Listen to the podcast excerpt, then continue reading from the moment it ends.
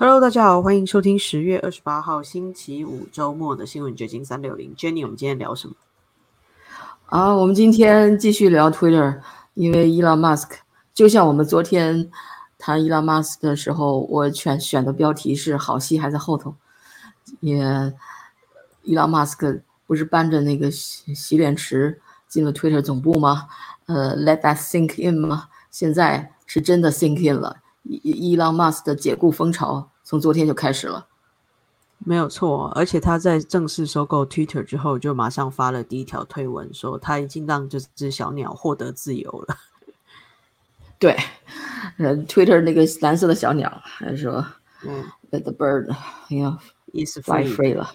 对，然后那个，这就是他首先第一批解雇的那四个高管，这个就是原来 Twitter 的印度裔的 CEO。真的是雷厉风行哦，好像没有喘息时间。虽然这些人 可能知道自己要被解雇，但没有想到一上台他就有一种直接被人家卷铺开扔出去的感觉。对，然后右边这个白人是 CFO，然后左边这个是 Twitter 的呃律师团的总管，呃叫叫，哎呀，也是个印度人，这名字不是很很难发。然后这个是。General Counsel 上，呃，另外一个律师估计是这个女的要谈一下，为什么呢？因为她就是最终决定把川普账号封掉的，嗯，那个人。所以说网络上一片欢呼，就说啊，给川普封号那个人被马斯克第一批给解解雇了，而且这个女的啊，她的年薪在 Twitter 是 seventeen million。Oh my god，百万、千万、一千七百万！Oh my god，他在 Twitter 年薪是一一千七百万，你想想他多么的高管吧。是，对。然后他有什么本事呢？呃，你说。嗯，没有，我就说就是那个川普，他 也对于这个伊朗马斯克呃能掌握 Twitter 感到非常开心，在他自己的那个呃社群。软件上面，他自己的那个平台也发文恭喜了这件事情呀。哦，对，不过小小心，他一开始网说网络上传播的，呃，川川普的一个什么他的 statement 是假的，好像是搞笑的那种。因为 Twitter，呃，这个事情一出了好多搞笑的呃一些消息，比如啊，昨天有这么一个，我也差点给唬住了。有有人在，呃，记者在 Twitter 总部的外面拍到了 Twitter 工程师被解雇的那个那个景象，结果后来证明他是是一些呃。Prankster 就是那种恶作剧，假扮是 Twitter 的工程师被解雇了，搬着箱子从那个总部大楼里出来，欺骗那个 那些记者，让他们采访。对啊，真的还蛮像。对啊，你看现在真假新闻难辨，弄得好像真的，有没有？就抱着纸箱，然后这些人又长得乱像一把工程师啊，好像工程师就应该长这样。对，那个呃，川普呢是有公，好像有表示对。伊拉马斯的恭恭贺吧，但是他好像说他不会回 Twitter，他还是要 stay on the truth，就是他那个 Truth Social 平台，很难说啊。川普的主意一天一个变，所以哪天他又想回来了呢？难说。嗯，另外我还看到一个非常的人已经呀呀，另外我还看到非常网友搞笑的一个视频，你看。这个不是胡锦涛被请出去的那个镜头吗？他们把那头换了，把那个 习近平的头换成 mask，啊，对对对，胡锦涛的头换成高管，嗯，对，换成那个 Twitter 原来的 CEO，那个印度裔的 CEO，还，还蛮有趣的，对，非常的呃贴合实事，而且还蛮应蛮应景的。Parag Parag or Paraga 那个那个男的，这个 CEO 原来是把 Twitter 的共同创办人那个 Jack Dorsey 给赶出去了，是啊，他，you know，可以说是那叫什么鸠占鹊巢啊，怎么样？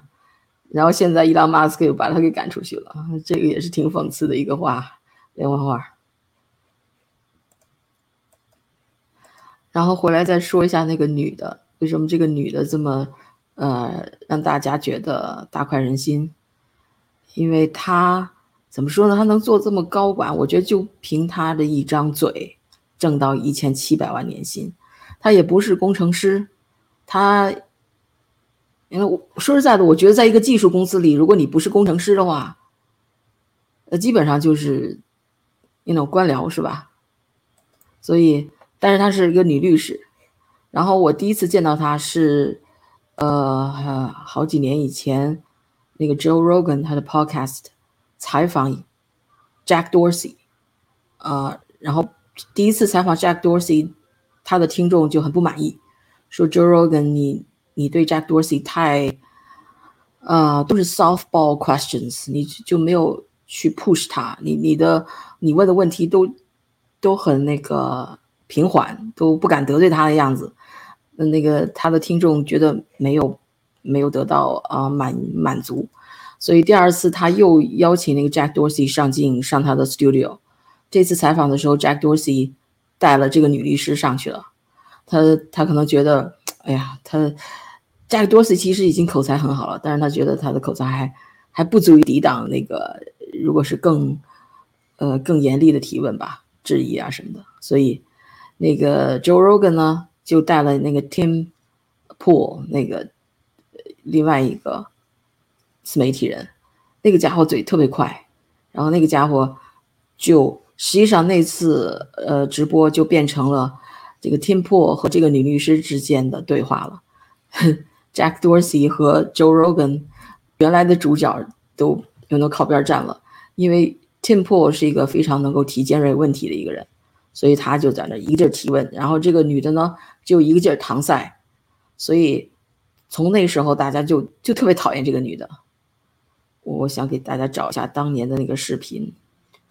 对，这个叫 Vijaya Guide 的这个印度裔的女律师哦，她其实呃有蛮多就是所谓的丰功伟绩的，在 Twitter 被执行长呃委以重任，只是后来。反而是把这个执行长 赶出门的，也蛮讽刺的。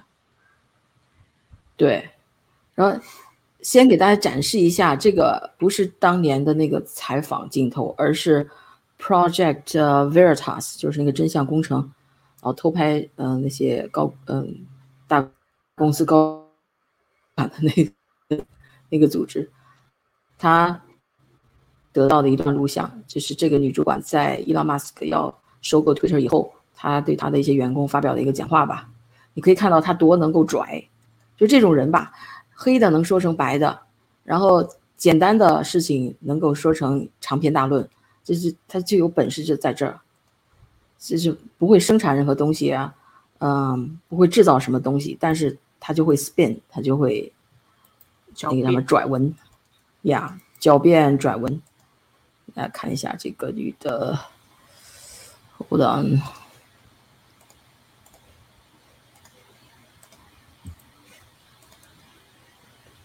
Obviously, so um, a small team gathered. What we saw Wednesday morning was really concerning to us. Obviously, so uh, a small team gathered from Trust and Safety. We were discussing um, the potential for violence to happen, and we decided to uh, escalate our enforcement of the civic integrity policy use um, a label that disabled engagements um, to stop the spread of potentially inflammatory um, content, which is the content around uh, election interference, election fraud, stealing the election, um, that type of thing. So you will have noticed that morning. Uh, okay, that's enough. 哎呀，我对这些真是有点深恶痛绝。他实际上说的，他就是想进川普那个，然后他编编造了一大堆的借口。 就说为了防止引起暴力，所以我们要把那些呃能够煽动，就是那些传播呃选举舞弊的要、煽动人暴动的这些账户啊，都都都要过滤掉什么之类的。实际上就是这么点事儿，然后他还冠以非常冠冕堂皇的理由。对，所以其实掌管 Twitter 一切账务啊、账号，还有这个推文的生杀大权，就是在他身上。对。他就是一个 chief censor， 是在 Twitter 这个组织里面的一个那叫什么？呃，过滤大总管啊，呃，然后给大家看一下他当年接受 Joe Rogan 那个采访的那个镜头，他和 Tim Pool 之间的对话。我觉得每一个记者都都应该那种。 And so, in 参考一下。 many of these cases, what happens is we will force with a list of private phone numbers, Is it addresses, yet Kathy Griffin, she's fine. The guy who threatened the lives of these kids in Covington and said, lock them in the school and burn it down, you did nothing.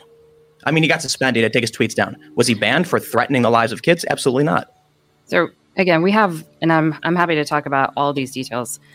他的意思就是说，呃，你们该进的不进，不该进的进。你说该进的，比如这个这个人，他曾经呃威胁小孩子的生命，但是你们对他什么也没有做，然后他 这个女就开始要不啦不啦不啦开始解释了。 We have our policies that are meant to protect people, and they're meant to enable free expression as long as you're not trying to silence somebody else. Now, we take a variety of different enforcement mechanisms around that. Sometimes you get warned, sometimes your, your tweet is forced to be deleted. It's a very rare occasion where we will outright suspend someone without any sort of warning or any sort of um, ability to understand what happened. What did you guys do with But, it? but Tim, those accounts were actioned. They may not have been actioned the way you wanted to, to but the, the tweets were forced to be deleted, and the account sure. is I, I, took I, a penalty for that. So, I, I understand Pen- that, What but kind of a penalty? well, a- again, as I said earlier, Joe, we don't uh, usually uh, automatically suspend accounts with one violation because we want people to learn. We want Mhm. people to understand what they did wrong and give them an opportunity not to do it again. Right. And it's 啊，我真是痛恨翻译这种 这种典型的官腔他就是在他就是在跟你耍官腔，讲讲了很多好像很重要的话，但其实没有内容，对没有内容打打官腔。他意思就是说，哎呀，什么样的这个违规的事情，我们都会有有所行动，都会处理的。然后我们还会给你警告，不会让你就是莫名其妙的被封掉。我们有那种三振出局法，我们会给你什么警告两次啊，三次，第三次再把你怎么封掉之类的。说的很好听，呃实际上不做人事儿的这种人，说的比谁的漂亮，干的就是呃不是人事儿。it's a big thing to kick someone off the platform, and I take that very, very seriously. so So I want to make sure that when someone um, violates our rules, they understand what happened and they're given an opportunity to, you know, get back on the platform and change their behavior. And so in many of these cases, what happens is we will force someone to acknowledge that their tweet violated our rules, force them to delete that tweet before they can get back on the platform. And in in many cases, if they do it again, we give them a timeout, which is like seven days, and we say, "Look, You've done temporary it again. Suspension. It's a temporary suspension. If you do it, time again, out. You're a mom. I'm totally a mom, exactly. and so, um, a new um, mom too. And if you do it again, then you're done. Right. So it's kind of like you know mm. three strikes. So sort of like baseball. And so in some of these cases that Tim is referencing, I have to imagine because these tweets were deleted, they are violations of our rules. People are upset that the account came back again and was allowed to say other things, but mm-hmm. we did take action on those tweets. They were and, violations of our rules. 所以天破转发了他当年采访他跟他互相呃对话的那一段视频，然后就说，Her excuse was absurd，就是他他这些借口简直简直是荒谬到荒谬至极。Calling for death against someone is just a, a one-time mistake, but saying learn to code was sustained harassment. 就是当时他和他的 argument 这个录像没有完全录全，就是说他他质问这个女的说，为什么有人在威胁别人的生命安全的时候啊，对你们来说只是一个嗯犯了一次错误，那三振出局还不还不至于把他给用成封号，所以你们什么也没做。但是有些人转发 learn to code 学学习编程这个这个 meme，你们为什么就把人家给封号了呢？就就觉得人家就是一种 harassment 这种。learn to code 是一个典故，就是说有一些那时候怎么说呢？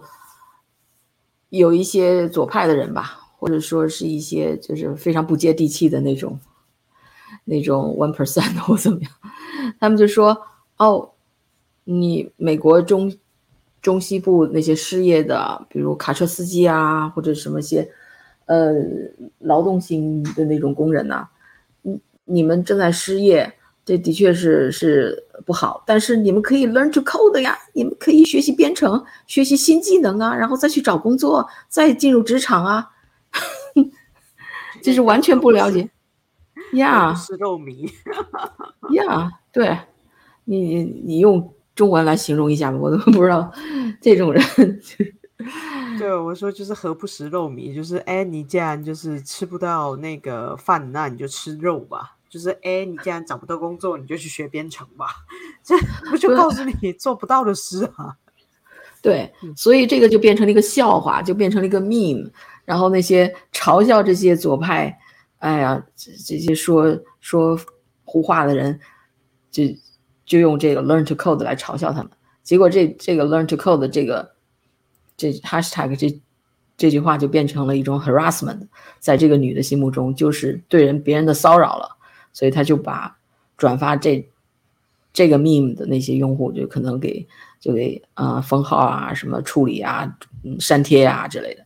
所以 Tim Pool 当时跟他争论的焦点就是你为什么把这样无害的账户给删掉了，而保留了那些真正呃发出什么死亡威胁的那种账户。但是，无论你这个问题在我们看来是多么合理，是多么难以回答，到了这个女的身上，她，她都可以给你狡辩，狡辩一堆，你还是得不到什么任何实质的那个呃反应，然后之后也是没有任何实质的变化，Twitter 的政策还是那样。因为他的说法都是非常有理有据、冠冕堂皇的。你看他就是说，哦，这是一件很重要的事，这是很严肃的。我们真的是严谨的过滤任何会造成所谓的危害的事情。但是他的想法跟利益跟他做出来的事情好像不那么相关。就是你跟他公说公有理，婆说婆有理，两个人是扯不清的。对。哦，另外昨天我们讲到那个。嗯，Kanye 呃 West，Kanye West，Kanye West，他他不是因为那个反犹言论被到处被 cancel 吗？结果伊拉马斯他是伊拉马斯的好朋友嘛？现在变成叶了，对，他的现在名字改成叶了。他是伊拉马斯的好朋友嘛？伊拉马斯刚一掌权就把他的账号给恢复了，那推的账号之前被也也是被暂停了，现在他就恢复了。还是有私人关系还是好啊，是吧？的确我觉得这种像获得特色一样，就是你可能被所有的社群呃平台都封好了，但是就是你还是有一个特色的机会。对，所以，嗯，大家都盼着这个马斯克有更多的，嗯，其实伊隆马斯克这几个。步骤已经让大家都感到很惊喜了，没有想到他这么雷厉风行，就一下子把这些高管都给首先都给解雇了。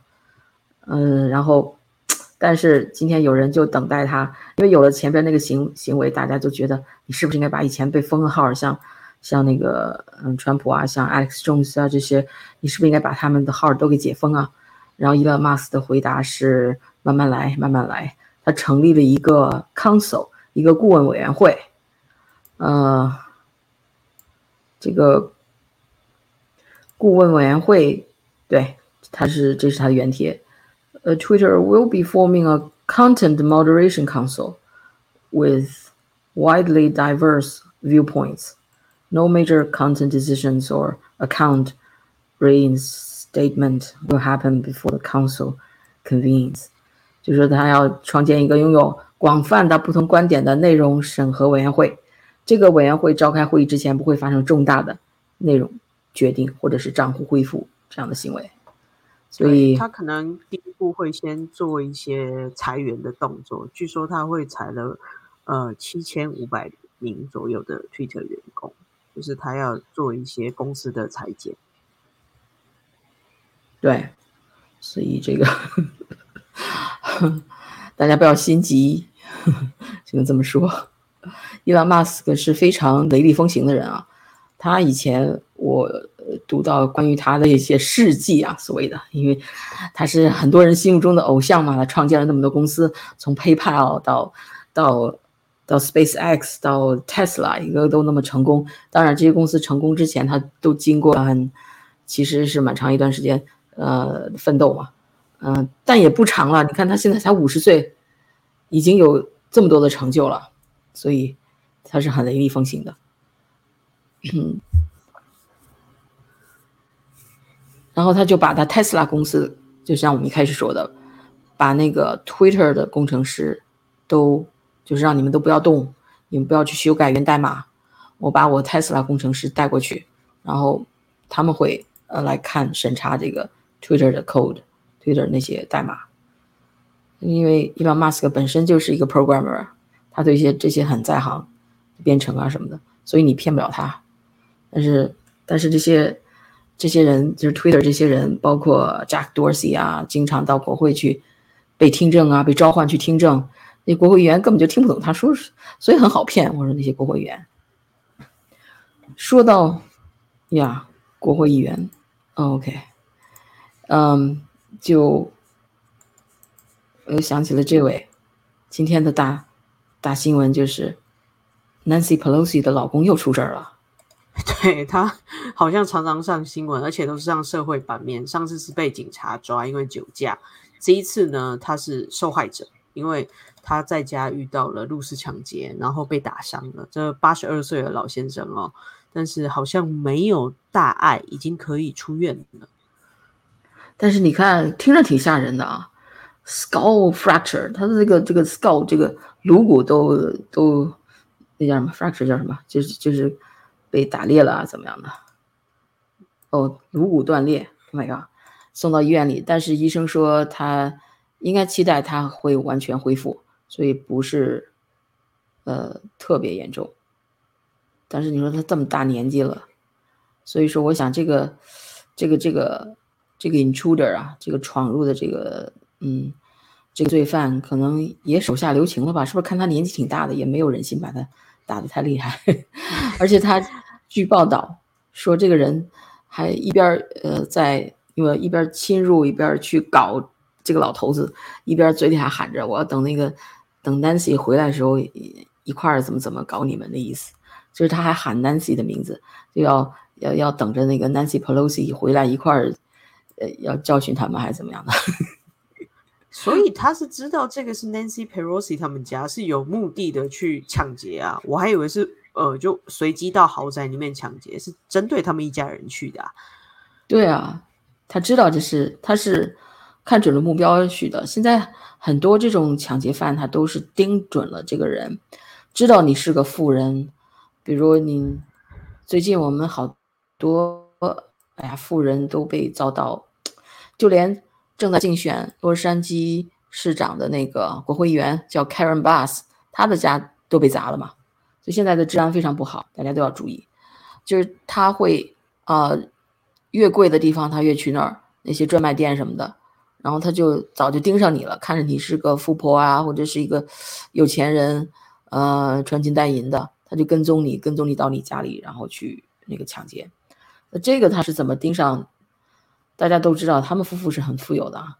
他是怎么盯上他的？嗯，还目前还不太清楚。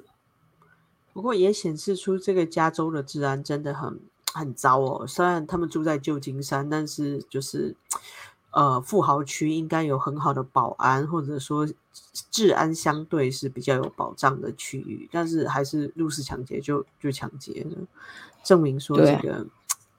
警警力可能缺乏，或者说就是警匪之间的那个冲突越来越明确，因为罪犯都知道我重罪是轻判的，所以加州一直都有这些问题，尤其在富人区，比如说我们这边的比佛利山庄啊，或者是就是在呃旧金山湾区或者更高尚的一些住宅区，都会发生这种比较恶性的抢劫，所以华人一贯是有点。就是喜欢带名牌的这个习惯真的要改掉，现在这个不兴这个了啊。然后我给大家放一段，就是呀，San Francisco Police Chief 吧，是不是？他今天召开的记者会，就专门针对佩洛西老公遇袭的这件事情，大家听一下他讲一些什么，有没有什么实质的信息？Investigation currently being led by. We'll go ahead and get started. Good morning, everybody. My name is Chief Bill Scott with the San Francisco Police Department. At approximately 2:27 this morning, San Francisco police officers were dispatched to the residence of Speaker Nancy Pelosi regarding an A priority well-being check. When the officers arrived on scene, they encountered an adult male and Mr. Pelosi's husband, Paul. Our officers observed Mr. Pelosi and the suspect both holding a hammer. The suspect pulled the holding a hammer hammer. away from Mr. Pelosi and violently assaulted him with it. Our officers immediately tackled the suspect, disarmed him, took him into custody, requested emergency backup, and rendered medical aid. OK，所以说是是是今天凌晨两点多的时候发生的，然后警察还挺及时赶到了，赶到的时候看到那那个佩 Paul 佩佩罗西南希佩罗西的老公和那个四十多岁那个那个犯罪嫌疑人两个人在夺那个那个 除除拳那叫什么锤锤子啊还是怎么着的？我说这八十岁多岁的老人跟那四十多岁的中年人还还有一抢，那说明他身体还真不错。对，反正他可以开车。identified as 42-year-old David DePepe. Mr. Pelosi and Mr. DePepe were transported to a local hospital for treatment. This is an active investigation currently being led by the San Francisco Police Department Special Investigations Division. We are working closely with our partners from the FBI, the U.S. Attorney's okay, Office, blah, blah, blah. the U.S. Capitol Police, and our district attorney here in San Francisco County, uh, DA Brooke Jenkins and her team. The motive for this attack is still being determined. Mr. DePepe will be booked at the San Francisco County Jail on the following charges attempted homicide, assault with a deadly weapon, elder abuse, burglary, and several, several other additional felonies. OK，所以 motive high undetermined 没有查清动机是什么，但是已经呃，就给他提出了严重的这个指控了，就是包括谋杀指控，包括虐待老人指控。虐待老人，我不该笑的，但是不知道为什么我就想笑。我觉得其实像这些就是民主党的呃呃富富人呐、或者就是支持民主党的这些人，他们应该去思考说，他们制定的这些极左的政策，然后帮助了这些罪犯，助长了这个加州的犯罪，导致他们自己也成为受害者。就是他们有一点就是讲讲难听，有点活该。对，对搬，搬起石头砸了自己的脚。对，就他们自己造成了现在这个样子，所以我其实也不同情他们。实话说，虽然他这么年纪这么大了，真的，然后这个施暴者也很可恶，但有时候真的就是咎由自取。是有点儿。另外给大家看一下这个 NASA 最近的一个卫星图像。以前我们看到的那个有什么有地球图像啊，还有呃那个什么宇宙一些星系的图像，看的都挺吓人的，像魔鬼。这次这个是一个笑脸，我觉得值得分享。你看，NASA shares a cute picture of a smiling sun, and it's the most joyous thing today。对啊，你这个就真的笑的还蛮开心的，有点那种万圣节那种可爱的笑脸的感觉哦，有点像万圣节的南瓜。对对，一一一团橘光，但又让你觉得还蛮温馨的。对，这个呃，总比那个像像魔鬼那个脸要好看的。对对对对。不过这宇宙的奥秘就是这样子啊，用这个可能是超高倍数的天文望远镜，然后拍摄到的，还是这是卫星拍摄到的这个图，这个云图。可能可能是望远镜吧，太阳离我们也不远。嗯，对啊，反正这个世界上的事情无奇不有，有时候看到这种外星的呃图像，都会觉得呃让人觉得好奇啊、神秘啊，但又蛮开心的。是，另外看一下这嗯华人圈的网友都在 share 什么，这个挺逗嘞。北京一家超市改成供销社了，那供销社是什么概念？你们你们台湾人可能不知道，那那个是对，我现在我那个正想问你，什么是供销社啊？嗯，这都是在我之前的了。我我小时候都好像没有供销社了，他他又回去做供销社了，哇，真是计划经济时代又又要回来了。是说呃，要用票去买的那种地方吗？就是供应跟销售吗？我从字面上观察，就是我供应跟销售的一个地方。但是这个跟一般超市有什么不同？可能没什么不同，但是呢，就是把名字改了，一改了就好像回到过去那个年代了。而且那时候供销社，它不是像超市这样开放，你可以进去随便取东西、拿东西的。那时候是有个售货员站在那柜台上，你要买什么，你指给他看，是我要买一盒火柴什么的，他拿给你，然后你付钱的那种。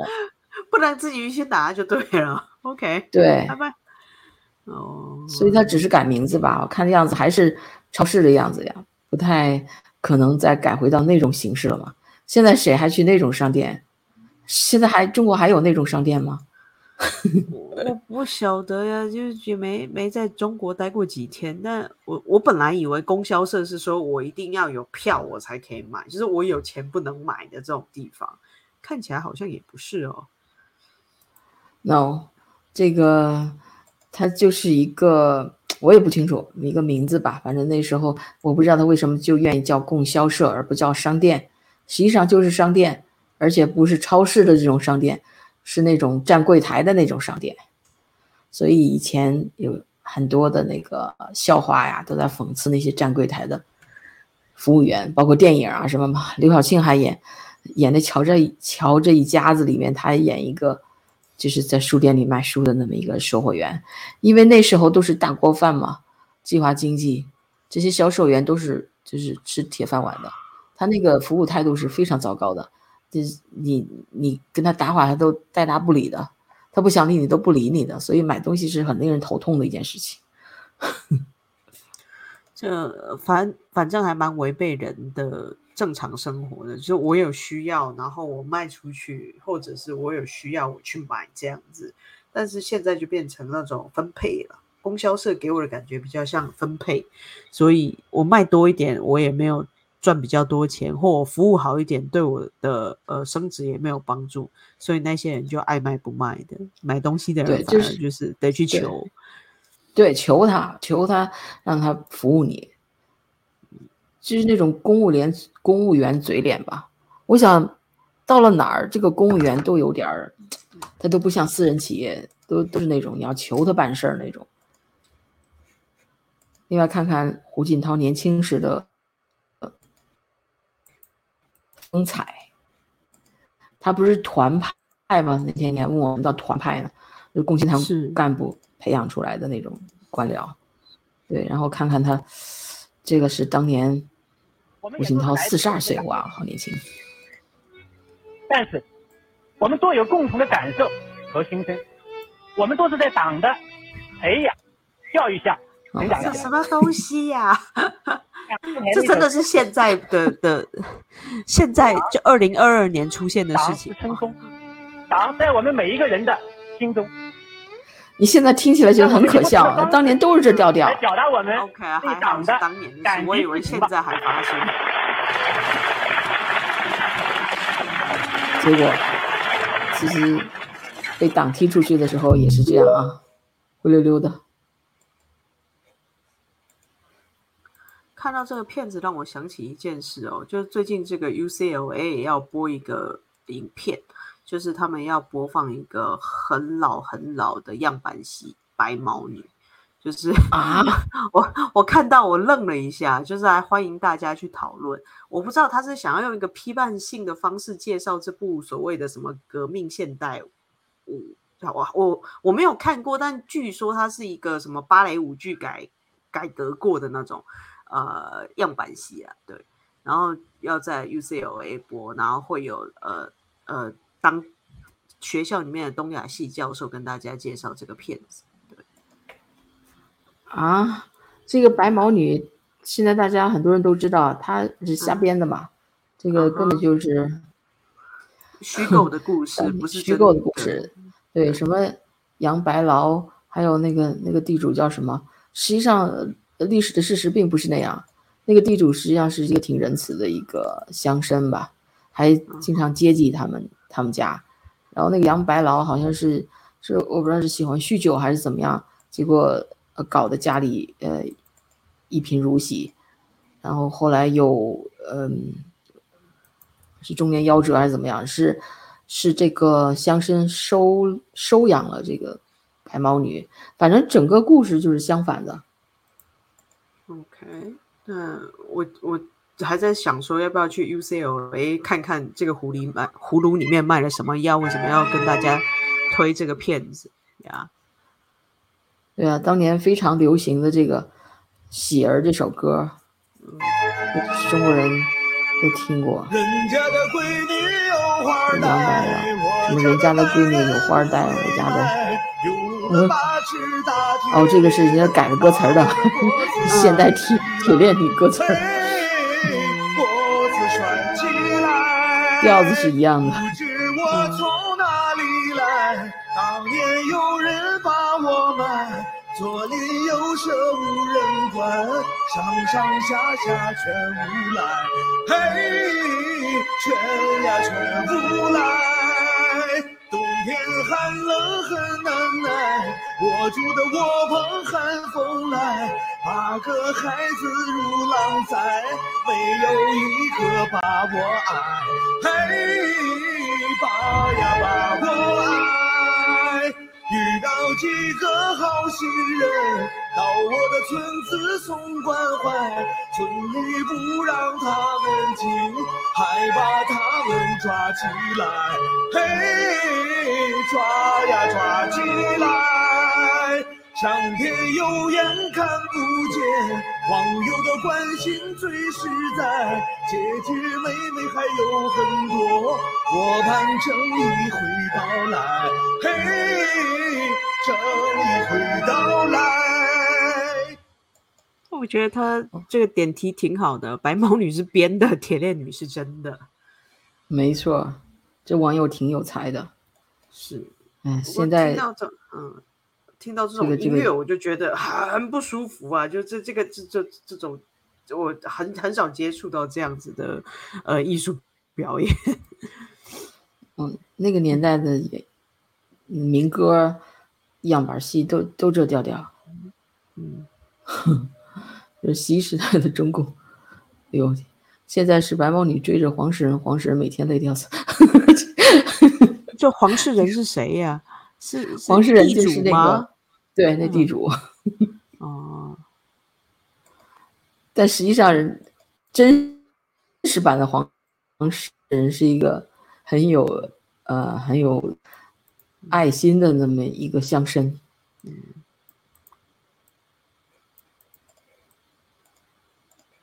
哪里像现在，你现在的中国真是挺挺黑暗的，呃，发生了一种事情没人管。哦，你看看中国版的伊朗马斯克又出来了。对啊，他长得真像，每次都以假乱真。哦哦 my bad, my bad. Hey, my bad. Follow me and Twitter. 人家说他是 Hi, 是那种 deep fake 电脑合成把它弄成那么像的，它并不是真的长那么像。但我想应不知道该还是有一些神似吧，至少就是可能有七分像，然后再加上一点后后后宫的 AI 修图，有可能啊。但是我觉得应该就是可能就是比如说新疆那边血统啊，那些少数民族的脸，我觉得会有机会像伊朗马斯克，对，会有几分神似。嗯，因为现在那个，嗯，今天我又学了一个新名词儿，就是你有没有听说过叫“死亡互联网”的这么一个说法？我还真没听过死亡互联网，呀死亡互联网，这是什么意思呢？嗯它是一种阴谋论吧，也算叫 “dead internet theory”，就是说这个互联网从二零一六年以后，就渐的慢慢的就是上面的信息，你所看到的一些文章、一些帖子，呃，推送给你的东西，很多都是 AI 呃创作出来的，并不是真人创作出来的。呃，包括 Deepfake 也算是一部分吧。就是你看的那个，他们 Deepfake 可以做的非常真实，就有的真是以假乱真。有有看到 Tom 呃克鲁斯的 Deepfake 啊，然后还有那个呃 Mark Zuckerberg Deepfake，一一听他说话就知道哦，这个他不可能真本人不会说这种话的，正好是诋毁他自己公司的话，所以那个但是他的嘴型啊、脸、声音完全都是你看不出来是假的，完全看不出来是那个电脑生成的。就所以说，AI 发展到现在，已经就是能够主主导这个互联网已的已经快不是人类了，而是机器了。所以这这个这就是我理解的 Dead Internet Theory。